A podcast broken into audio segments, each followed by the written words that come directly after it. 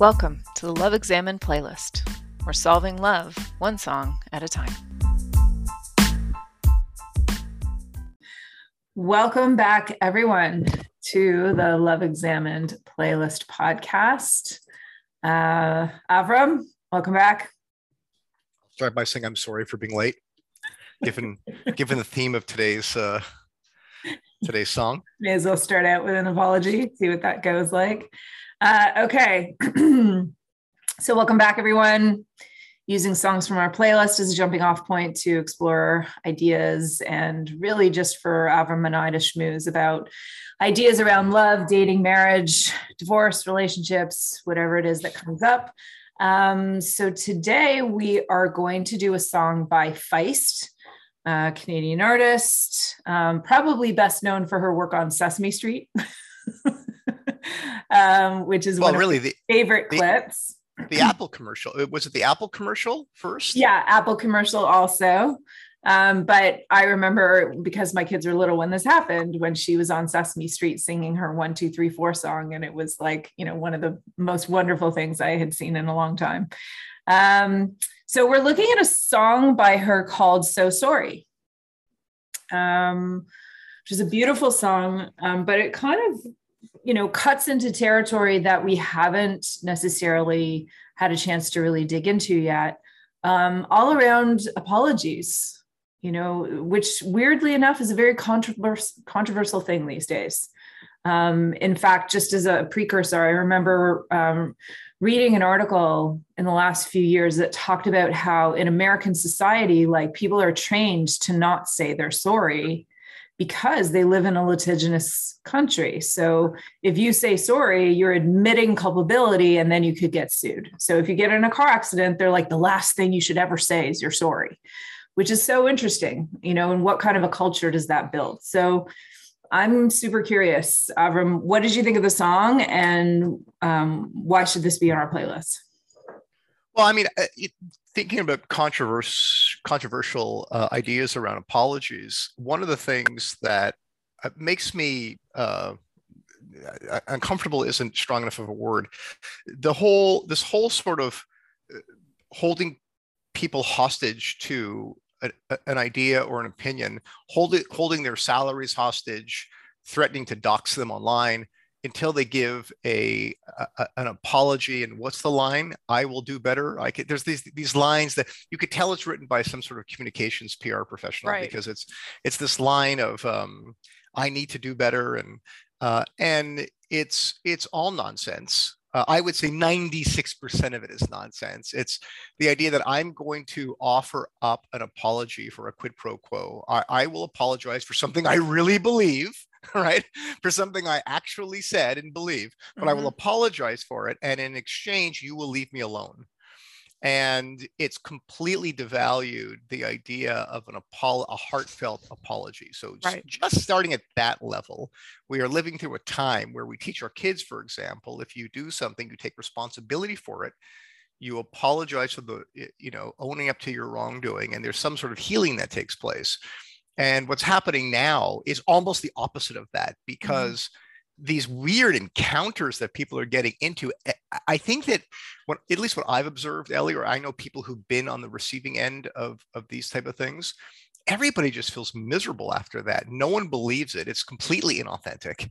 And right. so so apologies um, and empathy are being used in a way to bully people it's it's almost the very opposite of what we tr- try to train kids to do in high schools and elementary schools, which is, you know, um, these anti-bullying campaigns where we're misappropriating in a very malicious sort of a way mm-hmm. to use empathy and compassion and apology to bully people into getting in line. It's um right.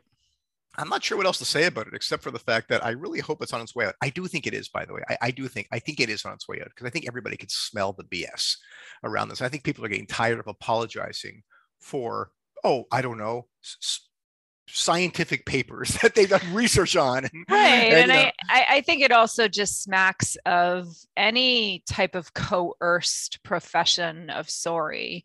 Also feels like a coerced profession of I love you right? It feels gross. It feels like, ooh, like that's not really what we were aiming for. We were trying to get you to, to, you know, the idea is the apology is supposed to bring you to a sense of um, looking at what you did and knowing you could have done better and mm-hmm. why, right? Like it's supposed to reorient your thinking, not just like, um, be some superficial guilt offering that you sacrifice yourself on the altar of in order to, like, as you said, be able to still play a show at Madison Square Gardens. That's right. Yeah. And, by the way, just to be clear, uh, the main focus of what I wanted to speak about is not this issue. By the way, I just thought I would throw that out there. You mentioned controversy, so it it reminded me of that. Right. Um, my, you know, one of the things that I deal with in in my work are couples who come to me and they're gridlocked. We talked about gridlock last time. Mm-hmm. So these are couples who come to me after maybe being married for 15, 20 years and they can't move to the left and they can't move to the right. They can't go forward and they can't go back. And they are at the precipice of thinking should we stay together or should we split and so right. they're stuck in this in this position and it's um, and at this point in time, the technology of apology has been worn out to where it's a shell of itself and it just doesn't work anymore. So that's actually what I wanted to, to focus on is the nature of an apology, the uh, sort of the DNA of an apology. Mm-hmm. When does it work? When does it stop working? And is there a different way of thinking about human behavior that goes beyond a, a deeper um, healing process that goes beyond apologies. I think there is, mm-hmm. but let's unpack it. So, how, how about we just jump in to the lyric itself? Let's do it. Okay, which okay. one did you pick out? So the one I picked, um, so the, the one I picked is the obvious one. I mean, it, the fight starts right in the beginning of saying, "I'm sorry." Two words I always think after you've gone, and the line here is, "When I realized I was acting all wrong, so selfish." And so, uh, my first thought about this is that in a world of binaries, right? Uh, light, dark, victim, uh, aggressor, or evil person. In, in those type of worlds, very simple, clear cut. I think that what Feist is getting at here could work. I mean, it genuinely can work in a very simple binary world. Um, Meaning, like, you know, getting in a fight, saying something awful, apologizing, moving on. Exactly. Yeah. Right. So, um, uh, I, I, uh, you know, this is ridiculous. I, am walking the kitchen. Um, I'm very angry. I'm walking too fast. I bump into my wife, knock her over. The milk goes all over the place. She screams at me, and I say, "I, I am sorry. I you know I, I shouldn't have been walking that fast. And she realizes that it that it wasn't malicious. And she says i accept your apology. And then you know an hour later we're laughing about the whole absurdity of the thing. Okay? She understands what's right. happening for me. I understand her position. And we grow beyond uh, beyond that. But i don't think that's what feist is getting at here meaning that because she talks about a relationship and, and relationships are much more um, reciprocal. They're reciprocal.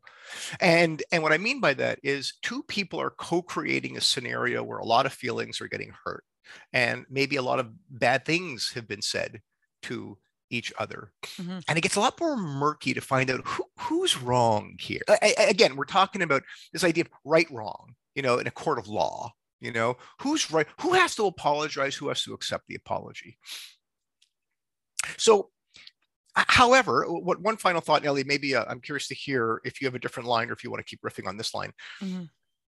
Feist is offering up a counterexample, by the way, of um, uh, of the apology, where there's you know there's two ways to understand this in a binary way. Either I'm wrong or you're wrong right? In, in this example, this requires a certain amount of emotional maturity to sit there and go, look, I'm wrong. I, am a selfish jerk. This is what she's saying. I'm selfish. Um, I think she even, I forget what the other lines are. She, oh, it, it, it sort of touches on maybe a deeper thing in, in, the, in the songwriter's past. But essentially she's saying, I take full ownership ownership of this and I, I am wrong. Now look, is it, is it possible in a relationship that that's what's going on here? Right. I am a bad person or I have done something bad. And that is the catalyst for this thing. And if I apologize for it and own up to it, we are going to grow beyond this thing. Uh, theoretically, it's possible. I got to say, I don't see that the couples that I work with. However, if we're talking about as good as it's going to get in terms of saying I'm sorry. This is about as good as it's going to get, right? An individual owns yeah, their part of a thing. But I also think, look, in certain moments, one person can be in a in a more emotionally mature place, and another person can be in a less emotionally mature place, and the person in the less emotionally mature place can do something inappropriate. In which case, what do you do? Right? If you're going to take responsibility for that, it would seem that an apology would be a good place to start. Or is it? I don't know. I'm wondering now what you're going to say. So here's the thing. like I said, um, when couples call me, not, not always, at least some people do call me in a preventative way, but the, generally when I get a, a referral for a couple, right they have exhausted different options and they're at their wits' end. Okay. Right. Likely in these cases, the words I'm sorry have been said 55 times on both parts and it's lost all its currency. Mm-hmm. So right from the get-go the feist example is done finished gone. In both cases both partners don't believe it anymore because they see the, the repetition right? The pattern behavior keeps happening or getting worse right. right? So if i you know if i punch you and i say i'm sorry you know like uh, you mean it? No I'm, I'm really sorry. I sometimes gonna and i punch you again right? And you're like what the hell was that? No i'm really sorry this time. I mean i'm really you know. Which by the way like is not the jewish definition of an apology let's go there. So, so what is? Like the Jewish definition of an apology we get from Yom Kippur, where there's a very clear formula for what an actual apology is right? So let's let's drag apart for a moment the idea of an apology and the words i'm sorry. Okay. Because i'm sorry is only one piece of an apology. It's supposed to be acknowledging what you did right expressing remorse about it, saying, I never want to do that again, and then following that through with action. Right. And all of those things sort of made up together encompass an apology from a Jewish standpoint. Um, it, just saying the one piece of I'm sorry is missing all of the other piece, like all of the other parts to what actually makes up an entire apology. So that's where, like, I would say I'm sorry if you think that's the only piece of the puzzle. It's like you're you're missing three quarters of the pie. Now, you like me, we've been through I don't know how many Yom Kippurs I've been through in my life, mm-hmm. um, and I would say that um, I think some of the technologies worked for me. I think some of it hasn't. Um, I've, I've, given it the old college try. Uh, I think that there's an added piece. I don't think, I, again, I, am talking, we're, we're moving God out of the equation here. We're, mm-hmm. we're, we're, taking out the esoteric stuff. I'm talking about pure mm-hmm. practical, as we say, I think is Yiddish tachlis, like very practical. Yeah, which is actually part of Yom Kippur also, right? Like there's the things that you talk to God about, like in terms of your relationship there. But we're very clear on Yom Kippur, the things that you have done with other people, you apologize right. to the person. You're not talking to god about that. Like that's your responsibility to fix that relationship like in the here and now with the actual person. So, so i agree I, with you. I think this applies to what you're going to say. But i still think that even in the yom kippur example when i read the literature liturgy and i'm in synagogue there is again this idea of, of wronged and right or or um, uh, victim uh, and it could be self. It could be you know how how we have turned our back on ourselves right and harmed ourselves uh, mm-hmm. in, many cases and so it is a very binary way of thinking now again the technology itself the process itself is one of the most comprehensive ways of, of managing um, wronged and rights and i think it works very well but I, would like to provide mm-hmm. an expansive way of, of that might be able to be uh, an addendum or a different way of thinking about this that moves beyond the idea of saying I'm sorry. Again, coming back to Feist's lyrics, um, and uh, and I'm just throwing this out as an idea. I'm curious to see um, mm-hmm. where this will go. Although I have to say I am biased in this because I've seen it work in my own life, so I think I think it's actually quite powerful. But to do that, I want to start with a quote. This is from Dr. Michael Kerr. He's semi-retired author and psychiatrist in, uh, in the States, and it goes like this. If human beings are linked together emotionally across the generations by a process that is fueled by automatic reactions and reinforced by subjectivity, who does one blame? Let me let me just stop there for one second. Yep. So what he's saying is, if you and me, Ellie, are just the the um, the end result of decisions that have been made previous to us by our parents and our grandparents and our great grandparents in an automatic way. This is important. A lot of it, this is in an automatic way that passes through the generations, mm-hmm. right? right? And that's reinforced by subjectivity. So, I mean, it's not objective, it's the feelings of this, the feelings right. of that. So, you got all this automatic stuff and subjectivity who does one blame? So one of the jokes in my uh, amongst my colleagues is that if you're going to blame someone, eh, pick a great, great, great, great, great grandfather. If you're going to pick anybody, right? Pick them. You know. So when people come to my office and go, "It was my mom," it was my mom, or you know, it was my dad leaving us, or um, it was the prime minister. Whatever. You know, people look for you know they're you're going to when you start thinking in that very binary sort of um, that clear cut way that there are innocent people there are angels and devils in family right? And it's important to get the devils to change to see their wrong ways okay? This is where i'm sorry could actually work quite well if you believe the world works that way. Dr kerr is offering up a very different um, explanation that we all are just a, we're, we're um, a, a combination of all of these forces that go back a long, long way. And he continues getting beyond blame does not mean exonerating people from the part they play. So this would come back to the Yom Kippur idea. Right. Getting beyond blame does not mean exonerating people from the part they play or played in the creation of a problem. However, right. it does mean seeing the total picture, acquiring a balanced view, not feeling compelled to either approve or disapprove of the nature of one's own and other people's families. So mm. here's the thing. Here's the thing. If it's true that I have a way of automatically reacting in certain situations with bosses, with my spouse, with my kids, and if it's true, and I do believe this is true, by the way, Ellie, that we have mm-hmm. willpower. Yep. But I also believe, I also believe, okay, as an old Freudian, you know, that there are automatic forces within me, unconscious forces that are very, very powerful, right? That come out in my dreams, that come out when I get angry, that come out when I get sad, these automatic ways of, of reacting. The wrestling that I have to do is with myself and to expand the notion of who I am beyond me and understand in a very deep and comprehensive way of my history to understand some of this reactivity. And and what is so bloody powerful about doing that in a therapeutic context is when I hear my spouse do the same thing, if they're able to, okay, do it as well. I sort of see all of these forces that have landed in this whatever behavior that I feel is so problematic.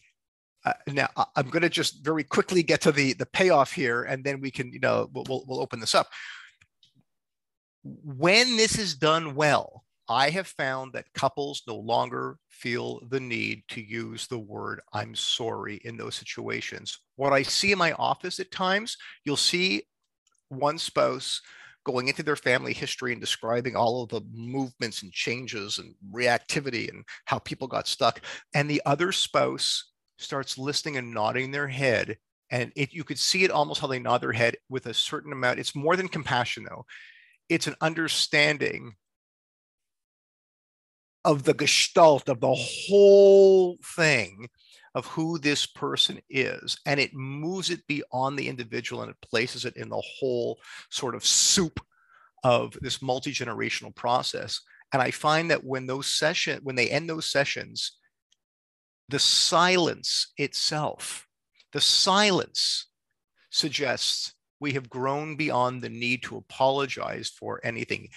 This is important. It doesn't remove what we talked about before in, in, in, the Yom Kippur example, the individual decision to be better. It doesn't remove that at all because the, mm-hmm. the truth of the matter is I have one life to live how do I want to conduct myself in this life? Do I want to pass on to my kids a certain amount of emotional regression or do I want to pass on maturity? So we, we actually have to make a decision to do that. But when this is done well with this framework, it moves beyond the need for an apology to get beyond something. There is no need to apologize. Some people can do it, you don't have to do it. The understanding itself allows people to have choices of what they're going to do and not going to without being hung up on this idea of how authentic was that apology right that's where i think things get tricky because people have unfinished business around apologies right so i think that once you're into that territory where there's such a charge right you have to say sorry to me right? Or I have to say sorry to you. But when I do, you have to accept my apology, right? Like once you're into that unfinished business, then apology is not actually what's going to be the remedy for this particular illness. But I do think it's interesting if you're capable, like you said, of moving from taking responsibility, like clearly knowing what parts of this were automatic for me what parts of this are default nature nurture through generations where that you know my anxiety is driving the bus but what small part of that was a place where i could have made a different choice. And i didn't.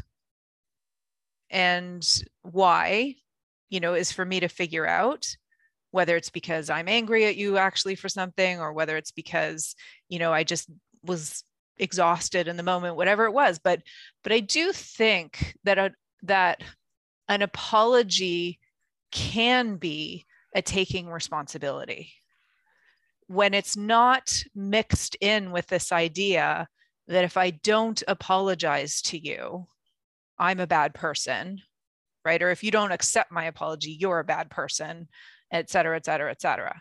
Like i feel like there's a doorway there because what does um,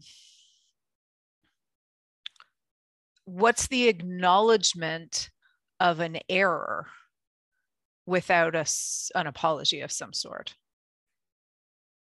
There's a part two, and I think it addresses what you're getting at. Mm-hmm. And this is really important.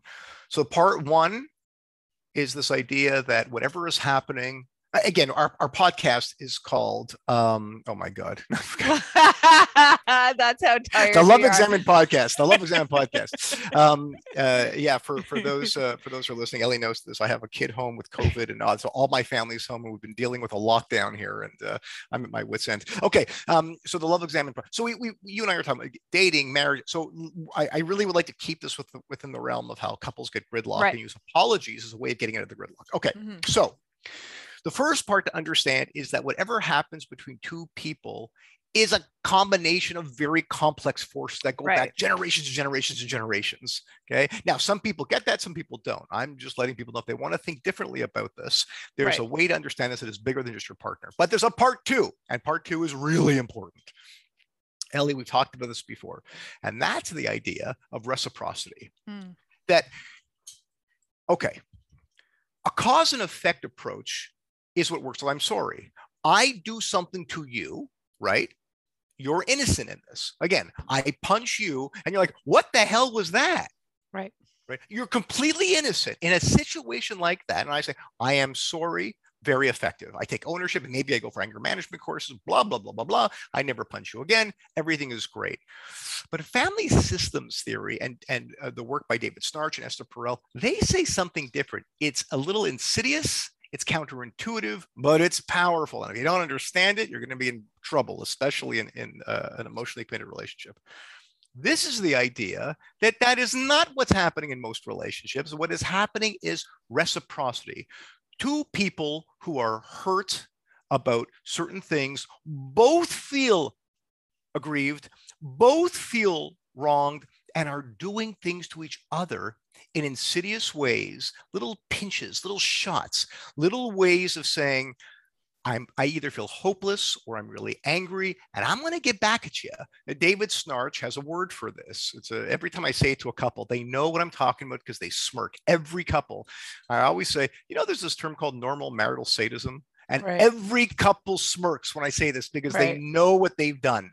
Okay, and David will call couples out on this. You know, this is the idea where, you know, a partner will go, "I didn't know it would hurt them. I didn't know.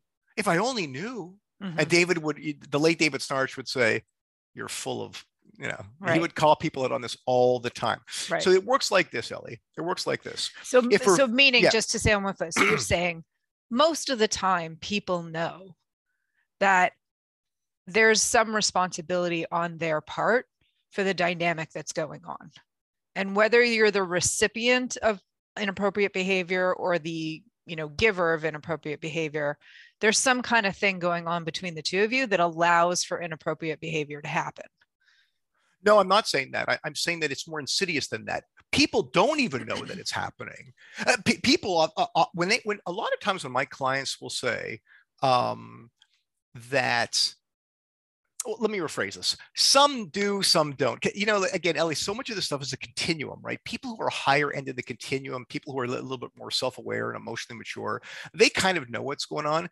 People who right. are on the far end uh, uh of the extreme, they mm-hmm. will look at me and say, they deserved it.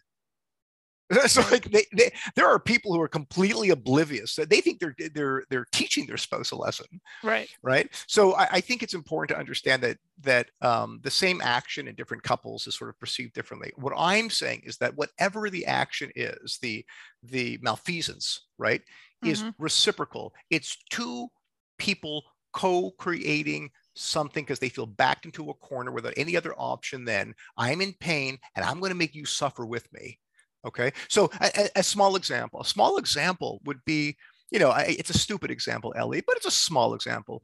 You know, um, a husband is going uh, grocery shopping, right? His wife said, "Go, go, go! Oh, please don't forget to pick up the low-fat yogurt that I love."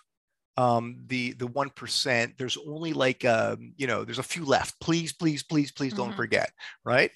And he leaves and he gets into his thing. He gets everything on the list, comes home, and she's like, Where's my own? Oh, would you believe it? I completely forgot to. Uh, what do you mean? I, I was. I, I just I, I didn't I didn't remember. Mm-hmm. Okay, so normal marital sadism. The little ways we go. Oh, I, it's we call it a pinch and a smile. I I totally forgot. I didn't mean it. I'm mm-hmm. sorry. I'll do better next time, or whatever the case may be. Now, there's a lot worse examples than that. Right. Okay? But the idea is that that interchange of I'm getting back at you for something you did an hour before. Mm-hmm. And all of this funnels down to some, usually some existential um, problem of, uh, oh, it could be anything, Ellie. It could be um, a conversation with having another child that didn't go well and they feel gridlocked on that issue. It could be an example of one person gets tired of um, propping up their partner in a certain way and they don't do it anymore. And the other partner is completely lost at sea. They don't know what to do with that.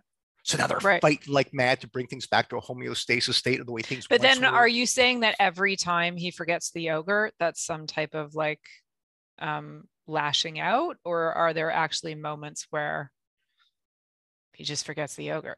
No, no, I mean, you know, I mean, even Freud said, right, a cigar is sometimes just a cigar, and sometimes right. in a dream it's a penis. Like, who knows? Who knows what it means? But that's why it's always important. You know, young therapists when they're first starting out, it's it's always important when when you just started doing therapy, um, it is to stop assuming you know what's going on with these people. Mm-hmm. Always ask questions. Always ask. Keep asking questions. When you right. when you went to get to the grocery store, do you do you tend to forget? Oh yeah, like I, I ever since I was a teenager, I'm a basket case with those things, and you know I keep saying I'm going to do a to-do list. And yeah, sometimes a cigar is just a cigar. Like this right. is just you know, so it's always important. But but uh, you know, Ellie, again, I, I, find that the insidious nature of reciprocity in a, in, in a long-term committed relationship is something you always have to explore when people are gridlocked and people can get nasty. When I say nasty, mm-hmm. what I tell people is it's only the people that we love the most that we hurt the most. It's not strangers. Right. It's not strangers. It's siblings to siblings. It's parent to child. It's spouse to spouse. It is not strangers. And it's the reason why is because these people are very important to us. We need them to see us in a certain way. We need a certain amount of validation. And when it stops coming, we become like wild, ravaged animals. Hmm. It just, I, I see it in marriage. And so this is really important because if if if two things are going on here one a multi-generational process of where when you react you're just reacting on sort of some some automatic impulses combined with this idea of reciprocity which is it's actually not one person doing something bad to an innocent person it's two people who feel aggrieved at the same time in right. feist example it's very simple i'm selfish I did something mean to you. I'm sorry. Great. That can work great. I'm calling shenanigans on this because most couples that I work, well, by most I say almost all, okay, mm-hmm. are way past the point of I did something, I didn't realize it would hurt you. I'm sorry. The other person feels feels um, heard for the hurt they've incurred, and the and the person who harmed the person, it, the guilt is removed, the remorse is removed by saying I apologize. There's mm-hmm. growth in the behavior, and they move on. I am not saying that's not possible. I'm saying that right. makes up one two percent of what I see in my pra- what I see in my practice is a reciprocal process of two people who are gridlocked who are basically taking shots across the bow at each other mm. because of how much pain they're in. And Ellie, they will say it.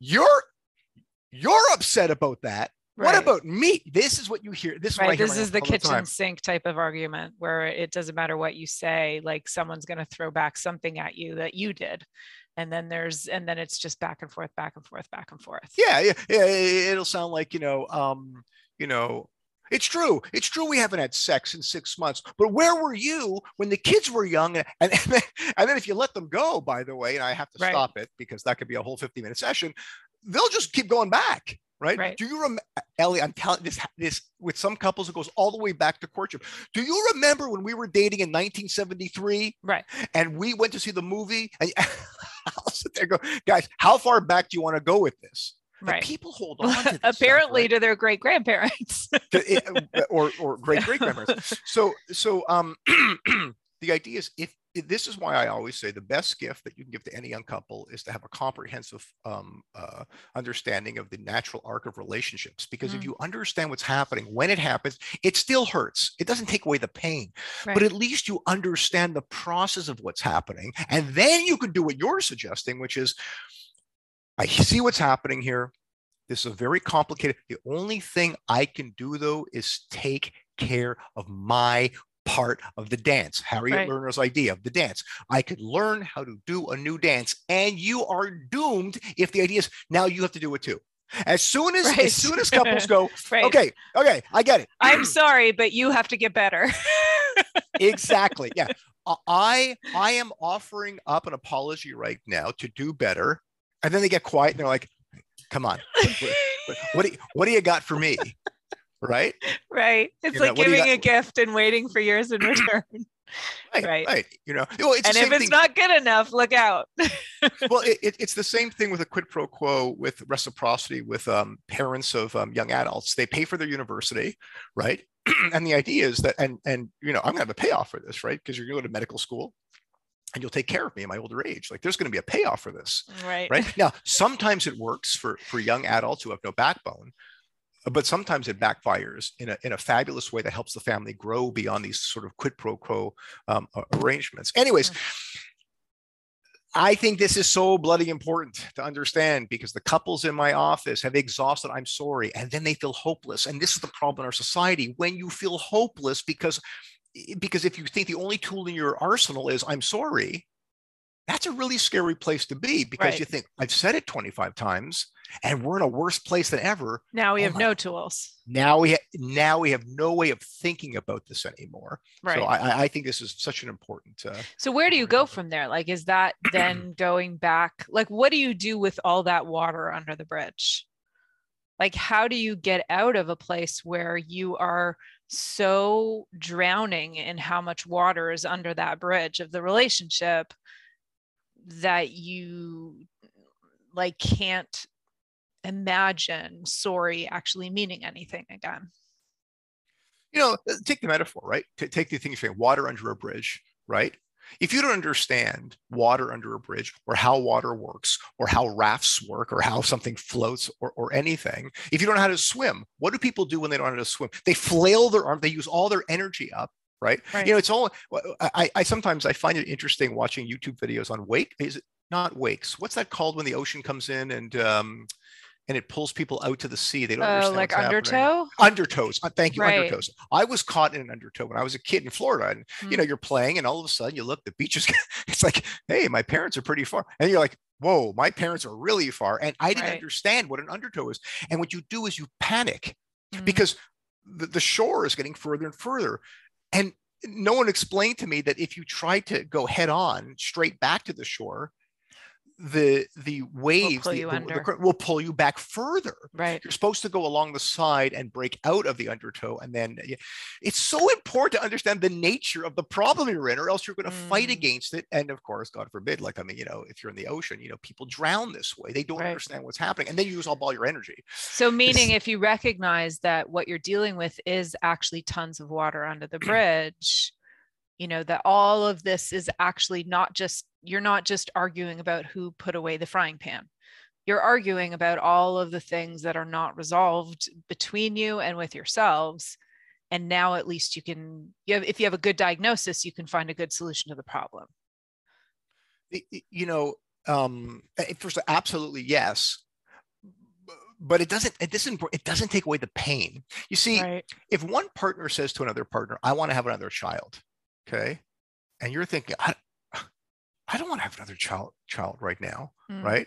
And so then your partner hears that right? And they can't even envision a life without another child and you can envision a life with a child. And that goes on for let's say two three years and it can get really nasty at this point. Why are you doing this to me? Right. Okay? Why are you so mean to me? This is my what it gets really really bad understanding the process of your own reactivity doesn't take away the pain. This is important. So, what do you okay? do with the pain?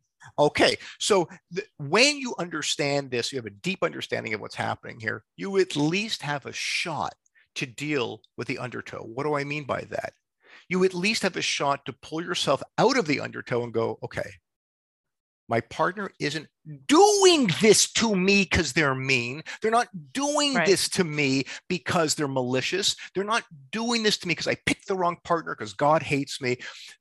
It is part of the natural evolution of relationships that at some point we are going to fundamentally disagree on certain things. How do I deal with my part of the reactivity in that dynamic. Ellie, this is such a fundamental difference from the other way, which is how do I change my partner to see my perspective? How right. do, so how do I assume, force like, my partner? Yeah. Right. So let's assume most people aren't mean and malicious. Because the moment you realize actually this person is mean and is malicious, and you can, you know, objectively prove that, then there's no reason to be with that person. That's like a totally different situation that you're in. Well, but, but, but even situations like that, though, Ellie, I mean, are almost fictitious because, and I don't want to get too, I mean, yeah, yes, there is outliers, but suffice it to say, if you've been with someone for 12 years, you've already, um, uh, uh, uh, um, you've already picked your partner and the ones who you right. met on a first date or but two. But I'm saying this for people, right, who have just started dating and you realize actually this person isn't a nice person. It's not just like, like that they actually have issues. Yeah, no, you're on a, you're on a third date. In they that case, it's their, like mm, maybe not. Right. They talk about their father and they talk about him in a certain way where you're like, oh my God, I, I it's not the way I tend to think about my parents or family or, or whatever. And you're thinking, you know, maybe, maybe this won't work. Yeah, you, you can sort of suss right. that stuff out within the first way. No, but the right. people who are who who who are mean spirited toward towards each other, 12, 13 years in and gridlocked. Okay. The right. the viciousness that's coming out the viciousness that's coming out is that feeling of hopelessness and a doubling down on i have to make my partner change to change to calm me down. I'm going to i'm going to do everything i can and if i can't i'm just going to make them suffer because why would they be doing this to me? And right. there's nowhere to go with that by the way except down right? There's so, nowhere to go. So how do you approach like one, you know, I, I certainly see with different clients that I have that are going through painful experiences, you know, here's how we navigate pain. How how would you navigate pain then? If somebody's because you're saying it doesn't take away the pain. So how do you deal with the pain?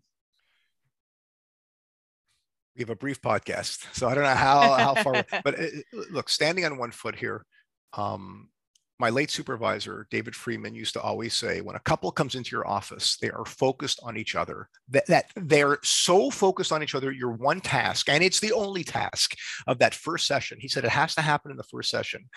You have to find a way to get the couple to move their focus off each other and towards themselves. And right. So, so what I'm different... saying is, what do they do when they move the so, focus towards themselves? So the, the generally depending on again i you know you have to be nimble and creative with this.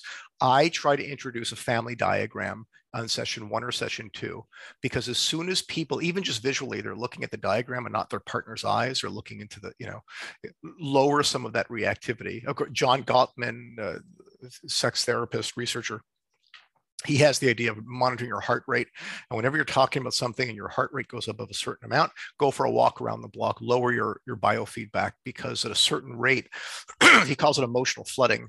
And if you can't get your, your, your biology down to a level of curiosity and um, playfulness, then you're going to be in a fight flight situation. So right. again, I'm agnostic on the tool. The important thing here is you got to get the focus off of your partner. It, it, David Schnarch says you got to get your partner out of your head out of your head. It's almost like a, a, an exorcism right. because when people are gridlocked, they're trying to like, what is my partner thinking? And they're so sensitive to eyebrow raises and words. And you got it. That's the first task. If you're as a therapist, if I'm unsuccessful at doing that, and there's too much um, uh, friction in the first session, where you know, Ellie, it could be as simple as um, who would like to begin, and a fight breaks out. it right. happens, right? Right.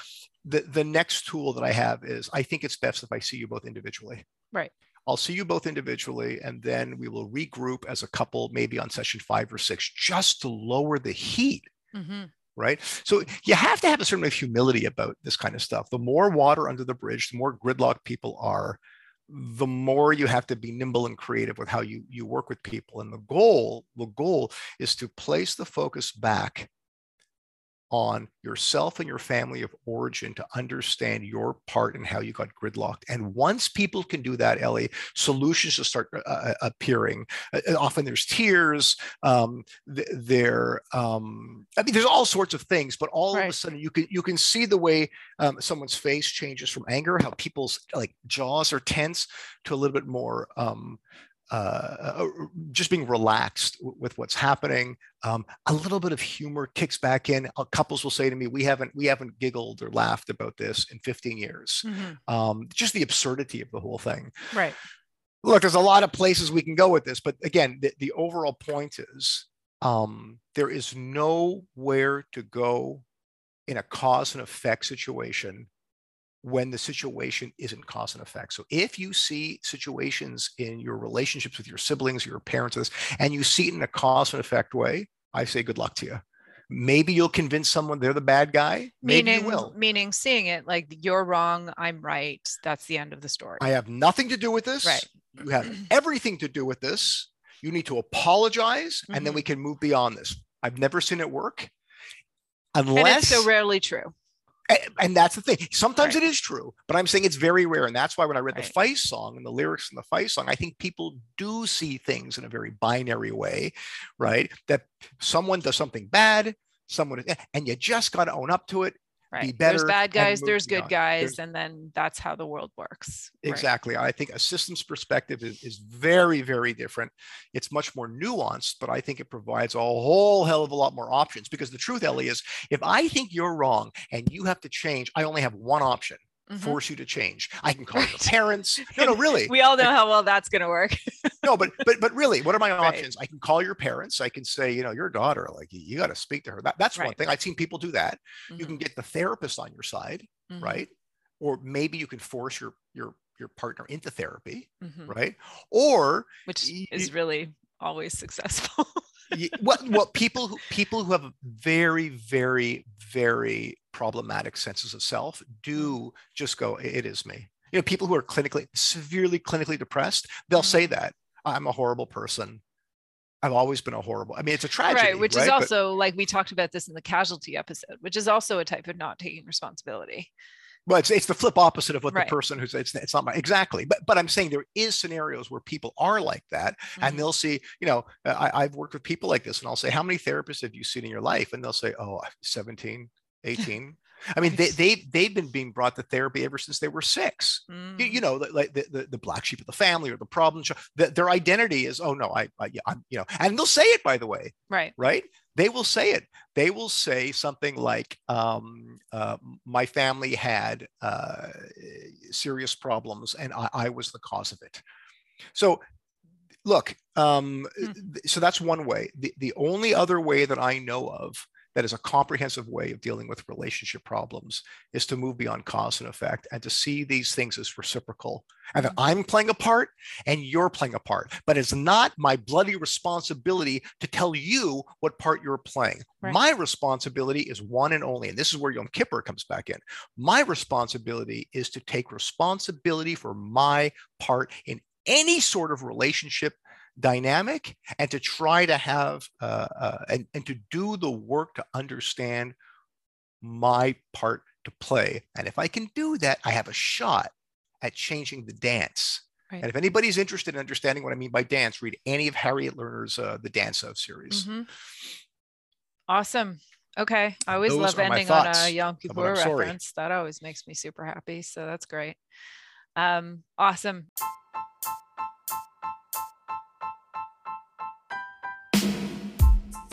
Okay, I'm so glad we did this song. I feel like this was such an important conversation around apologies and um, the charge on saying sorry, but the importance of taking responsibility and how those can be different things sometimes. So um, awesome. Thank you, Avrum. Uh, that's the playlist song for this week please remember to subscribe and share. If you want to see more from Avrum and myself about these topics, you can check out our other podcast if you have kids, Pop Parenting, um, or just want to hear more about family dynamics. Um, that podcast covers that as well. There's about two seasons there. Um, and if you want the blog or other information that goes with this podcast, you can check it out at the loveexaminedplaylist.com. If you want to hear songs that are from the show, please go to our Spotify playlist or our Apple Music playlist, and you can hear all the songs that we talk about. And if you have a song that you think we should talk about, please get in touch with us. There's uh, links in the liner notes, or you can find us again at the loveexaminedplaylist.com. Um, and let us know your song suggestions, topic suggestions, something you want us to talk about. Please don't forget to like, share, and subscribe. Thanks everyone for joining us. Thanks, Avrum.